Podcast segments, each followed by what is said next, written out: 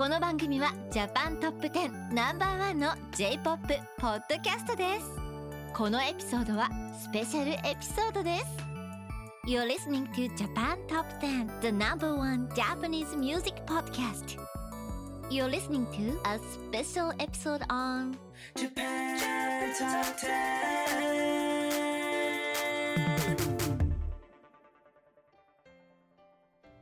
Hello, everyone. This is Andy, And this is Connor.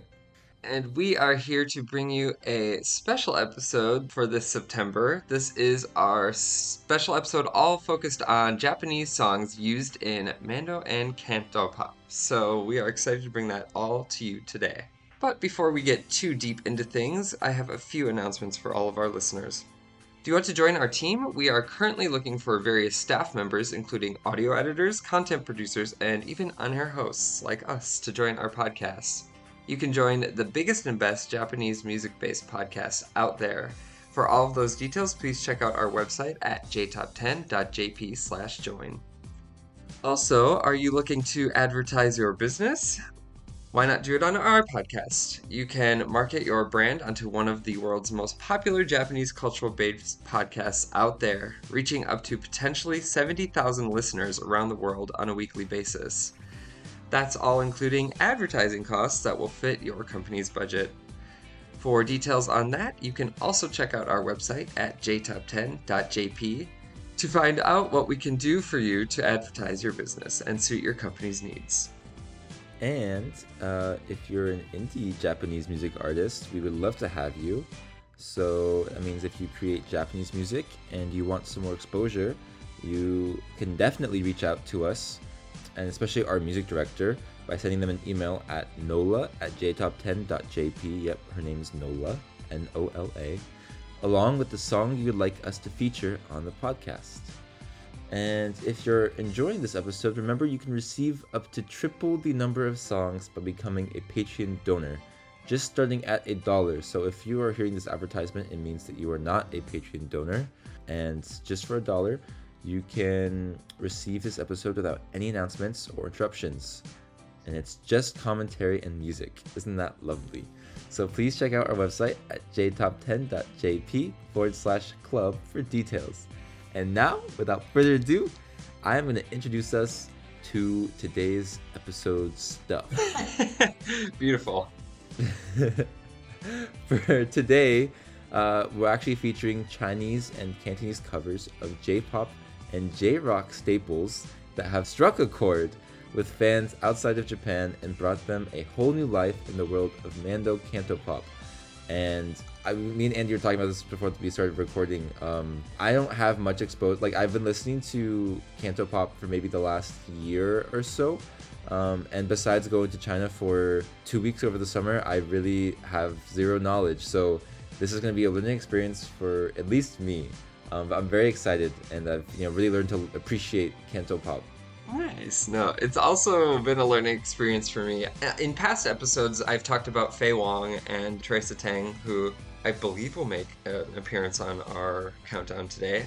So I know that I've gushed about those two fabulous artists, um, but outside of that, I don't have a lot of exposure. And I know, well, I know a few songs from Jackie Chan, but um, but I mean that's not really a basis to understand the full breadth of what uh, Mando and Canto Pop have to offer. So, um, yeah, just to for our listeners as well, we will be featuring the Japanese songs, but um, we'll talk about uh, some of the artists and renditions that were done um, by the Chinese and Taiwanese and other artists who covered these songs in Cantonese and Mandarin.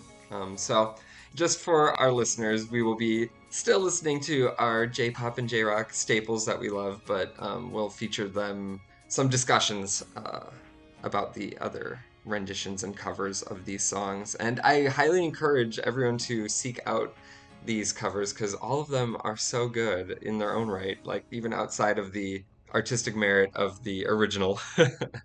but before getting too deep into our discussion of the artist, let's rewind and talk a little bit about Mandopop and Cantopop for our listeners, just to give them a foot to stand on and uh, understand why it is we're talking about this today. So, Mandopop is a genre of C-pop or Chinese pop that is written and performed in Mandarin, and it has a history dating all the way back to the 1920s when the advent of shidaiqu or contemporary songs in Shanghai really came into prominence. This, of course, has the roots of early pop music featuring traditional Chinese melodies combined with American jazz music at the time, and you know, it would eventually go on to adapt other forms of music, including Latin beats and Indonesian flair, uh, eventually, uh, just to develop its own style of music that became quite popular in China. Yeah, it was really interesting. Like, we won't play any like the older stuff um, for you guys today. I was listening to some of like the earliest like C pop songs, and it was it was really interesting. Like, it definitely I definitely sounded very American, um, and I was not expecting that. And so it's really interesting how it how it got to this point. Uh, in the 1950s, some influential recording companies, namely artists and composers in Mandopop, moved away from Shanghai into Hong Kong due to influences from the PRC. This caused further branching of styles and influence as many of the musicians employed in the Hong Kong scene were Filipino artists, and some of the mainstays of the scene in Shanghai are reluctant to relocate. So some of these events caused a very big, I guess, diversity, you know, Mando pop scene, and so um, now we actually see a lot of. I think Taiwan is known for like having a lot of like popular artists, and so yeah, now now we see lots of different genres and like new musical styles and stuff like that. I've been playing some like this one group called uh, Elephant Gym. They're a Taiwanese like math rock group on the podcast recently. Like that's just an example, but yeah, we covered. I can't remember which episode, but we covered one of the their songs very recently. I did. I remember talking about them and, and gushing about them. I'm glad you included them.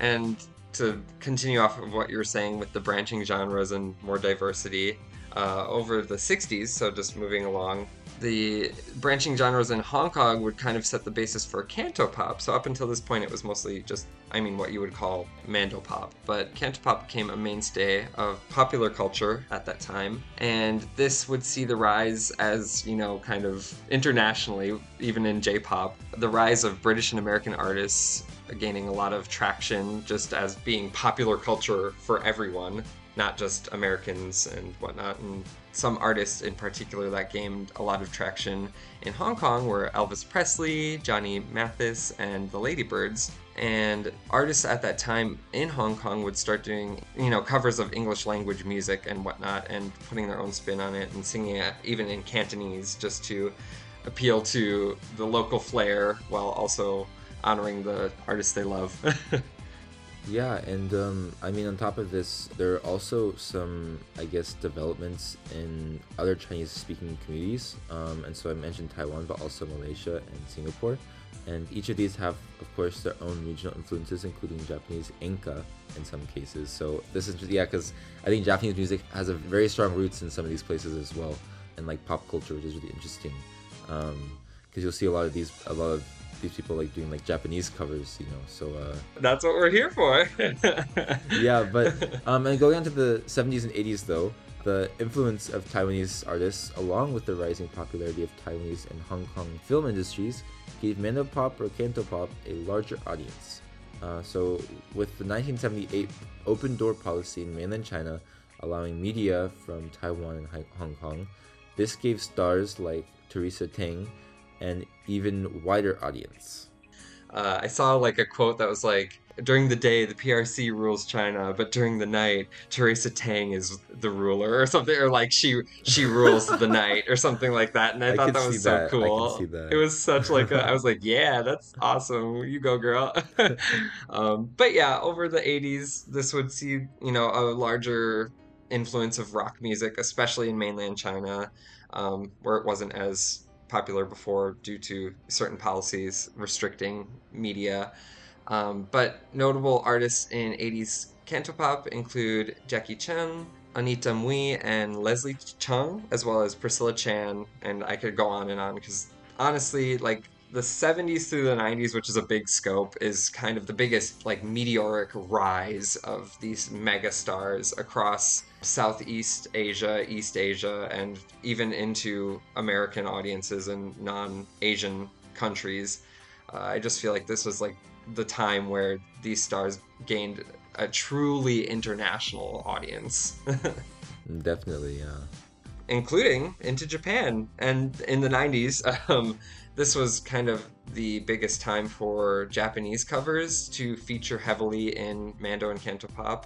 And we would see a massive crossover of the worlds of J-pop and C-pop, um, especially with artists like Faye Wong, who I mentioned earlier, who is just uh, someone after my own heart. She's one of my favorite artists of all time. But she would actually become the first Chinese artist to play at the Budokan in Japan. You know, flashing back into the world of Cantopop, there was the development and the rise of the quote unquote four heavenly kings. So that is Jackie Chan, Ooh. Andy Lau, Aaron Kwok, and um, Leon Lai, who dominated the scene and just had a chokehold on that music.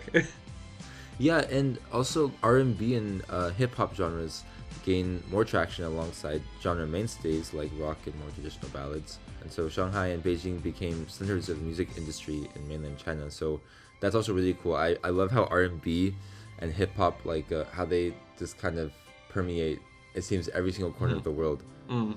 Just cuz they're they they're so versatile and can be, you know, used in like really every culture's music and so that's just that's really interesting. Um, but yeah, and, and in Shanghai, they focused on music record publishing and distribution, um, while Beijing focused on music recording. And so there's this interesting, like specialization, I guess, between between the two. No, definitely. Coming into the new millennium in the early 2000s, Cantopop is still a huge mainstay of the Chinese music market, and you kind of see the rise of artists like Nicholas Tse and Coco Lee, despite the passing of past greats like Leslie Cheung and Anita Mui, who I just who we just mentioned. That shook the community definitely, but um, there still was a strong presence of other artists and. Um, this is also the time where I, some people say it's kind of the shift away from you know the megastars who were really unapproachable, who got a lot of promotion from their companies and and a lot of promotion through TV and fil- the film industry. They would commission things for movies or TV themes was a huge thing. So the rise of film industry in Taiwan or Hong Kong, for example, um, started developing these stars and giving them a platform and an audience uh, who were already watching these films uh, and whatnot. But yeah, in the early 2000s, this was still also true of you know mainland China, where television dramas and things started to get more popular. So these megastars were not only being promoted by their companies but kind of doing it themselves and i think it somewhere it was quoted it's like the people's musicians or something like that is what this Oh. kind of era could be defined as. But it also did see, with that like more personal affect, it did see the rise of scandals. that is something that you know what you just said goes in line though with like the diversification of cantopop and mandopop so that's really interesting but the last thing i'll say also is um there was this small decline actually in in the genre of Canto pop in the early 2010s but recently thankfully it's seen a resurgence of popularity with artists like the boy group called mirror gaining wide support from fellow artists after the 2019-2020 protests about national security law in hong kong. And while Taiwan continued to produce many artists, mainland China also saw a rapid increase in the number of mandopop singers, bands, and idol groups um, as pop music. And I think idol groups are definitely the. I think to me it seems like the most popular like form of music consumption in Mm. like Chinese music. I just I see a lot of idol groups out there. hmm Anyways, the growing mainland film industry and Chinese television drama also increased demand for mandopop. So, since the 2000s, the emergence of indie rock in mainland China and Taiwan had exploded into a flourishing indie music scene in mainland China and Taiwan, which is also true. When I was um, like going down my Elephant Gym rabbit hole, I also found a lot of mando pop indie music. Like it was really Mm. interesting. The, the genre is very open to new styles, and that when there's a will, there's a way. You know. Absolutely. and so it definitely has found a way and so that's a very good i think very fast but very good summary of Mando Canto Pop, and so Yeah. yeah. But I'm I'm really excited to introduce some of these songs that I think at the very least our listeners will think these songs are interesting. Oh yeah. Oh yeah. But uh, I found two of them that I really really liked, and so once we get to those, I'll gush about them. But- Wow, I'm excited. I'm excited. I found a few that I that really struck a chord with me too. So that is uh what a hook that was, Connor. I'm going to bring us full swing into the nostalgia mode with our next song, which is Beikoku no Haru by Masao Sen or Sen Masao, which was released in 1977, with the Chinese cover done by the one and only, the irreplaceable Teresa Teng, um, under the title Big Wo Zhi Chen in 1979.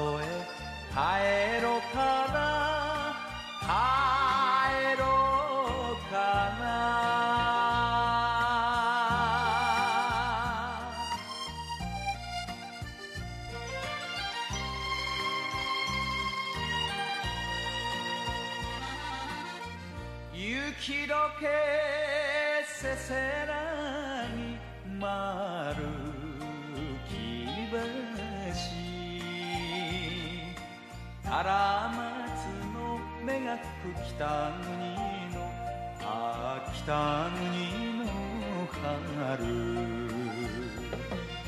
好きだとお互いに。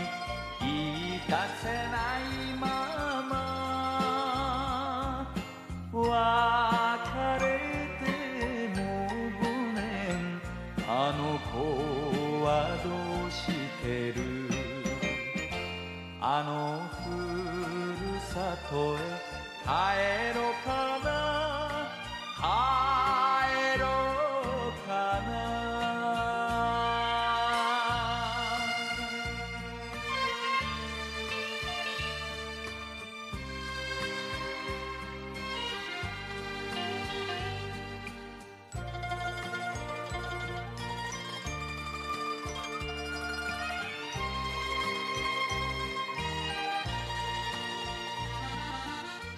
山吹き朝霧水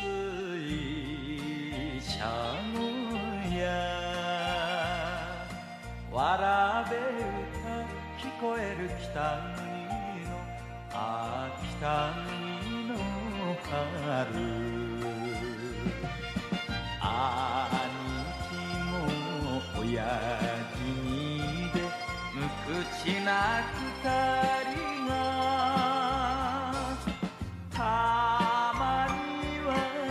は酒でも飲んで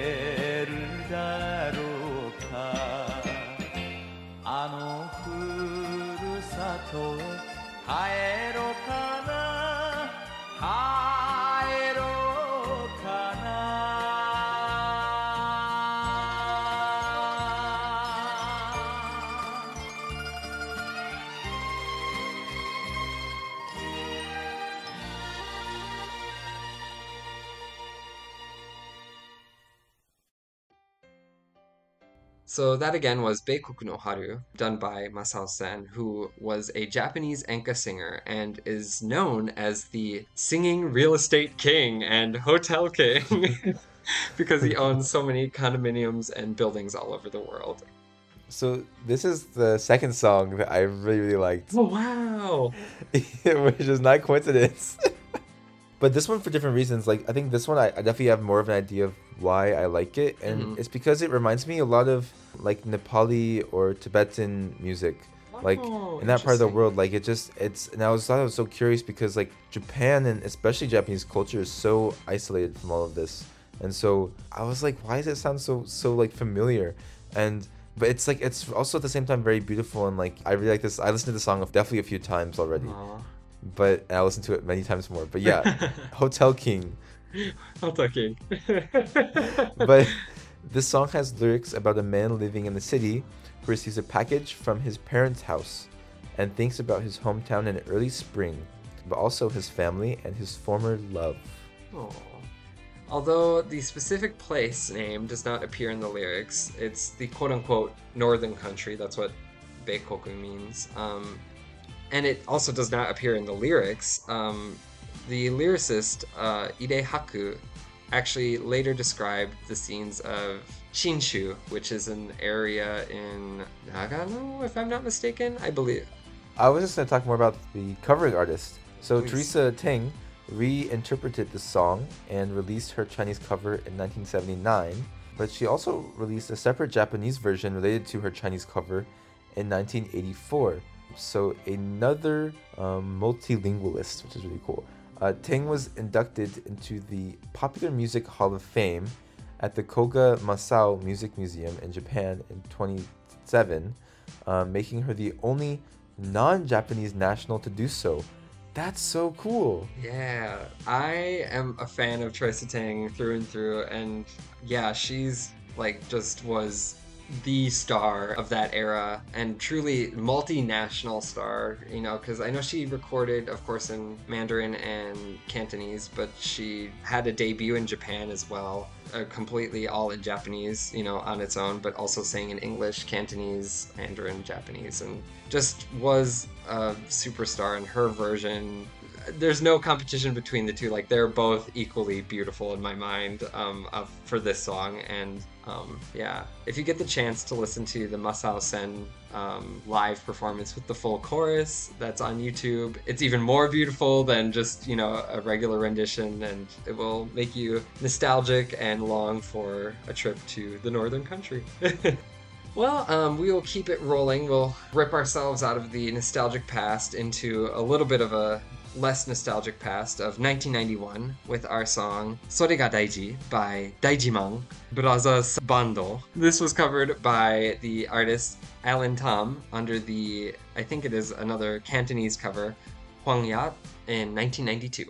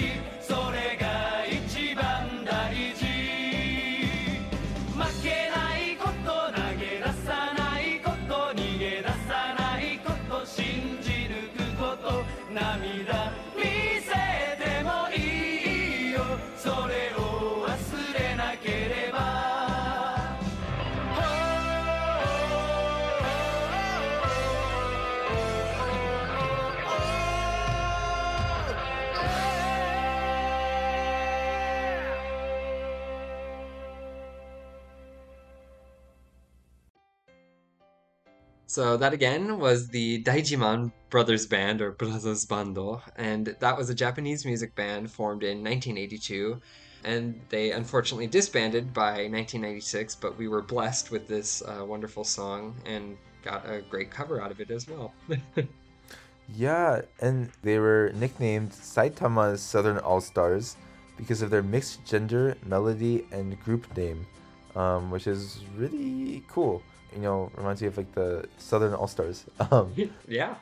But this song was released in 1991, but did not become popular until it was used in the Fuji TV's uh, Kuni-chan no Yamada Kamenai TV, and became the band's biggest hit.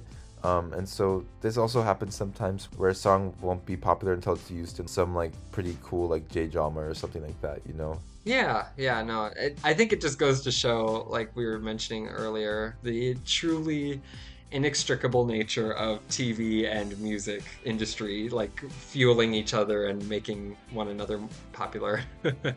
but yeah, as I mentioned, the Chinese cover was done by Hacken Lee, who is a Hong Kong singer himself, uh, as well as a television host and actor who's been active since the 1980s. He is kind of colloquially known as the fifth king. So I mentioned the four heavenly kings earlier. So he's kind of tacked on. I mean, give him his flowers. We shouldn't have to say that he's, you know, separate. He's a king in, in his own right, but he is the fifth king and is often known to and referred to as Alan Tom. Yeah, and, and the Chinese cover was released in 1992, which has both a Cantonese and Mandarin version to it, which is really cool that they poured both and the Cantonese version of the song is a theme song of the TV series He Came from Heaven. The album released with the same title as the Chinese cover version has a song he had dedicated to pursue his future wife Lu Shui, which is really sweet. And it's really cool. The, the cover version also became a you know a drama um, cover, you know, or intro. Yeah, yeah, that's always a special little thing that can happen with these tie-ins. Um, my notes on this one, just to give a brief comparison between the Japanese and Chinese renditions, um, I'll just read directly from my notes for this one because I thought it was funny. For the Japanese music video, I wrote "The '80s are alive and well." I know this was 1991, but like the visual language is the 80s. I, I hate to say it. Oh. it was just like it reminded me of like a-ha and that era of music Oh, videos in America. But yep. um Yeah. and in terms of all of our songs, the two videos are truly siblings. I think other videos kind of deviated and whatnot, but these two videos live in the same cinematic universe um, because Alan Tam is like just doing all kinds of crazy stuff um, while performing this song. I shouldn't say all kinds of crazy stuff, but like it's very of the time, early 90s, late 80s kind of feel. So I feel like the theme of this episode for me personally is nostalgia, but uh, yeah, check it out if you are interested in getting a little bit of a an 80s nostalgia blast. All right. Well, um, I will just preface the next introduction of this song as this is probably the, you know, the set of songs on this list that really did it for me. If Masao Sen was your your hit, Connor, this next group was mine, and um, oh. that is because this is Hirai Ken, who is one of my favorite artists of all time, and it's his song "Gaining Through Losing" from 2001, with the cover released the same year by the Chinese boy group F4, um, later named JVKV, and the Chinese title of the song being Liu Xing Yu.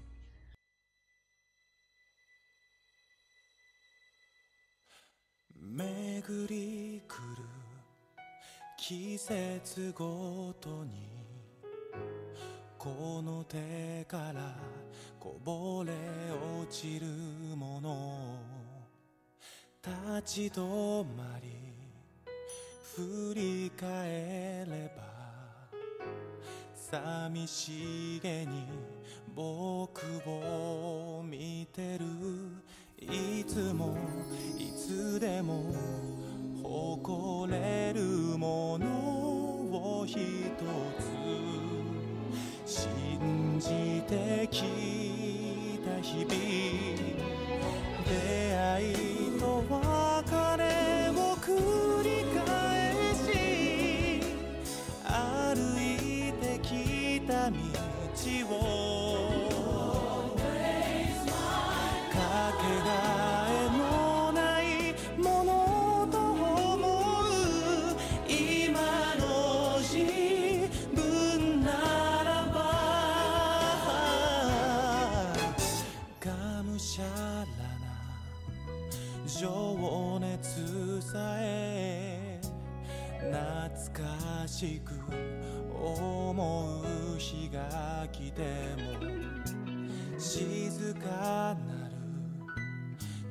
強さ秘めた灯火を掲げていよう自由愛情手放した時初めてその意味を知る痛み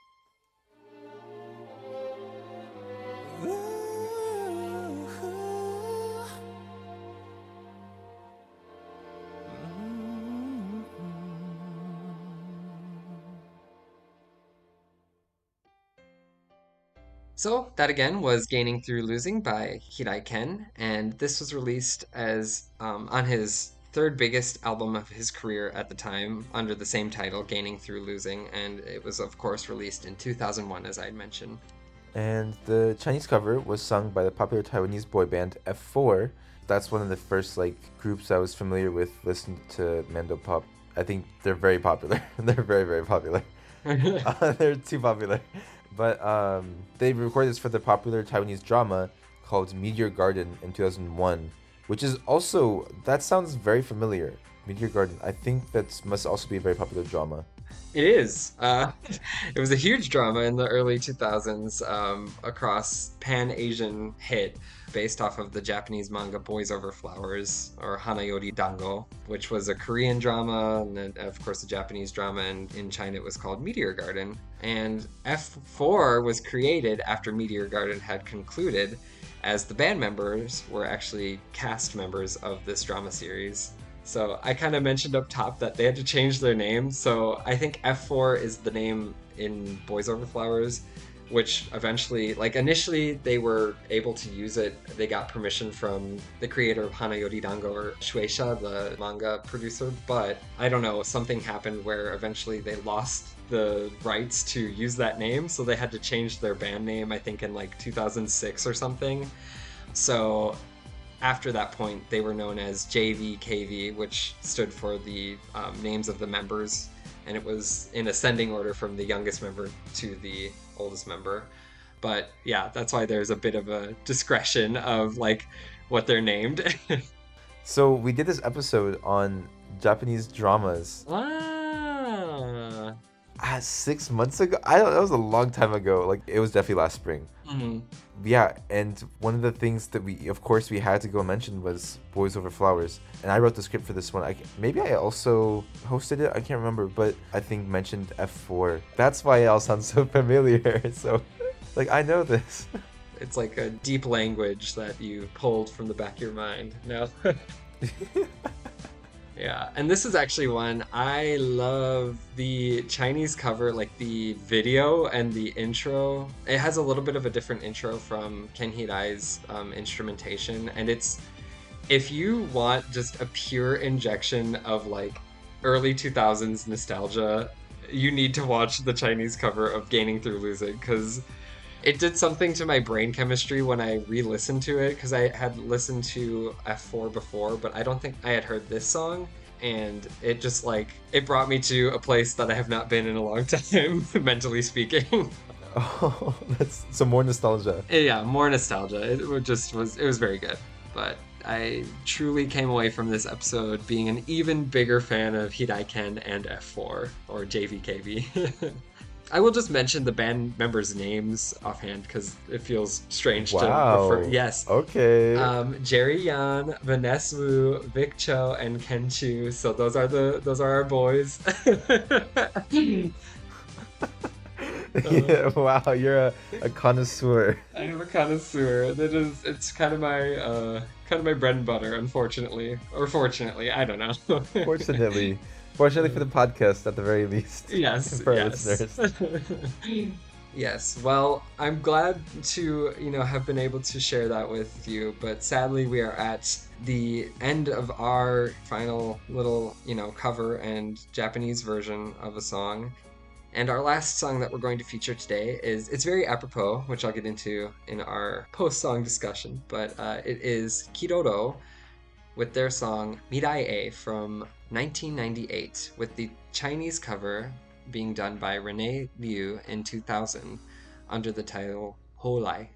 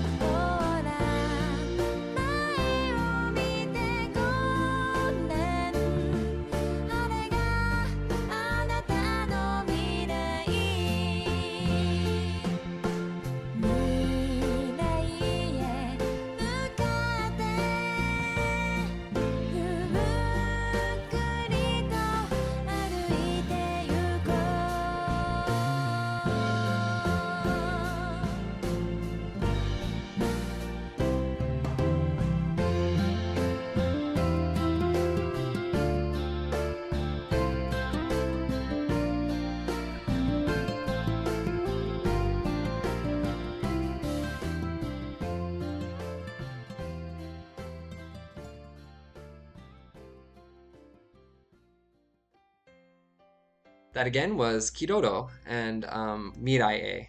Now, Kiroro is actually a two member female group who formed in 1995, and they were fascinated by the meaning and sound of the word Kiroro, which means a strong, healthy, prosperous, large, and stubborn, and decided on the group name Kiroro for that reason. They just loved the idea of it. Japanese bands, they just they just love like take a word that they all like the sound of and use that as their name. yeah, literally. That's just like I like this. I like the sound of this. Let's do it. You know, that's all there is to it. And so that's just really cool. But this song in Japanese is often sung in junior high and high school music classes and also choir competitions, and is also known as a graduation song. The original song was written by Tamaki for his girlfriend's mother when he was in the third year of junior high school, and because of that, it is often used as a song to present to his girlfriend's parents at her wedding. oh, That is so sweet. interesting. That's really cute. Writing a song for your girlfriend's mother. That's. ah. That's so cute. That is very endearing. Um, I had heard this song at graduations in Japan when I was there, um, but I did not like you know consciously know it was called Mirai. A. So I was listening to it kind of like you earlier, and I was like, I've heard this before. But yeah, this makes a lot of sense that that's what it is. yeah, so the Chinese cover is translated and titled as Later and sung by Liu Ruoying, or also known as Rene Liu, and was used in her 2000 album I Will Be Waiting for You. So Rene Liu herself is actually a popular Taiwanese singer, and you know her career spanned over the 90s and 2000s, or at least her popularity. And the Chinese version of this song is her signature song, her signature hit, which is also interesting when a, a cover or something becomes, you know, your most popular song. I, I always find that to be quite an interesting phenomenon. But the meaning of the Chinese song varies significantly from the Japanese version, as it speaks about someone's regrets in their love, which is kind of sad. Prior to this, Rene Liu has also released another cover of Kiroro's hits, Nagai Aida, as Hen Ai Hen Ai Ni, or translated as I Really Really Love You, in 1998.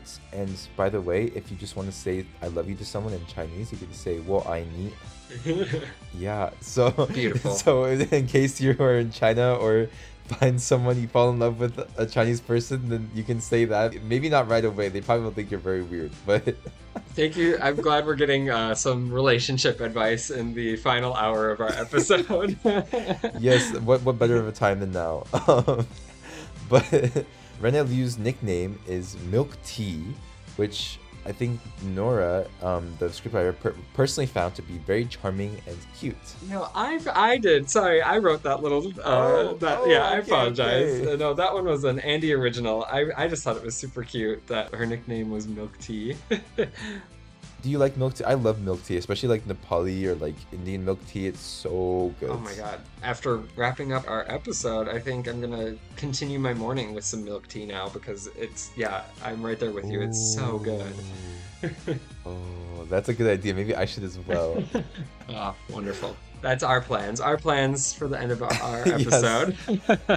yeah, no. If you guys don't know, me and Andy are recording this very early for Andy. It's not so early for me, but I'm still struggling. So, but yes, it's morning time for us, and we're gonna have milk tea after this. yes. And yeah, but are there any finishing r- remarks that you'd like to uh, add, Andy, on you know Mando Pop in general or um, the podcast? Yeah, I just um no, I appreciate you opening it up. I guess I would just say to all of our listeners if um if these Japanese songs struck a chord, uh or you know, any of your favorite artists are um, have a wider audience outside of Japan, look into some of the covers and stuff that people do because they are truly um they bring new life and new energy to the things you love and I know for me I learned a lot of new artists um, listening to this, but I also got to enjoy, you know, some of my favorite past artists like Teresa Teng and others, and F4 clearly. um, but, but yeah, I guess that would just be my my closing remark. How about you, Connor? Do you have anything to leave our listeners with before we close out our our wonderful exploration of Mando and Cantopop in J-pop? um, to help our listeners, if you really are curious about finding covers of songs, you can just look it up on YouTube. YouTube's the best way to do it. So if you really like, I'm trying to think of like some cheesy like Treasure by Bruno Mars, right? Yeah, yeah. You can look up Treasure by Bruno Mars cover, right? And you'll probably find English covers, but I'm sure you know if it's a popular song, you can find Chinese covers too or Japanese covers as well. You know, Mhm. um, so all you have to do is like look up the song name that you want and then you like, and then look up cover as well, like add cover to it, and then you'll find so many covers of like at the very least small like just like YouTube channels, but also like maybe popular artists as well. I mean, if you want to find like ones of popular artists, you can probably look it up on like Spotify, um, like ones where they've actually like published and like released these things officially. I really like Mandopop, and I'm so happy that, there's so much collaboration between Japanese and Chinese musicians on this. I really enjoyed this episode, so I just I'd like to thank Andy and also our listeners. Yeah. Thank you as well. It was it was lovely to take this journey into Mando and Canto Pop with you. But without further ado, if our listeners are interested in continuing their journey with Japanese music, a little over a week from now, Kuze and Brinton will bring you a brand new Artist of the Month episode featuring the group No Name, which is typed out in a very beautiful. You should look up that name because the punctuation will give you a hit of energy in and of itself. Thank you again for listening, and um, we hope that you will enjoy the rest of your, I guess, the early fall and uh, end of summer, I suppose, and that you'll enjoy our next episode coming up. Thank you for listening, and take care as always. Yes, yes, and make sure to have some milk tea if you drink that kind of stuff. How could I forget? Yes, close out your episode with milk tea as well. This is not endorsed, but it is endorsed by us. Yeah. All right. Well, Jane. bye bye. All right, everyone, take care. Bye. Japan Top 10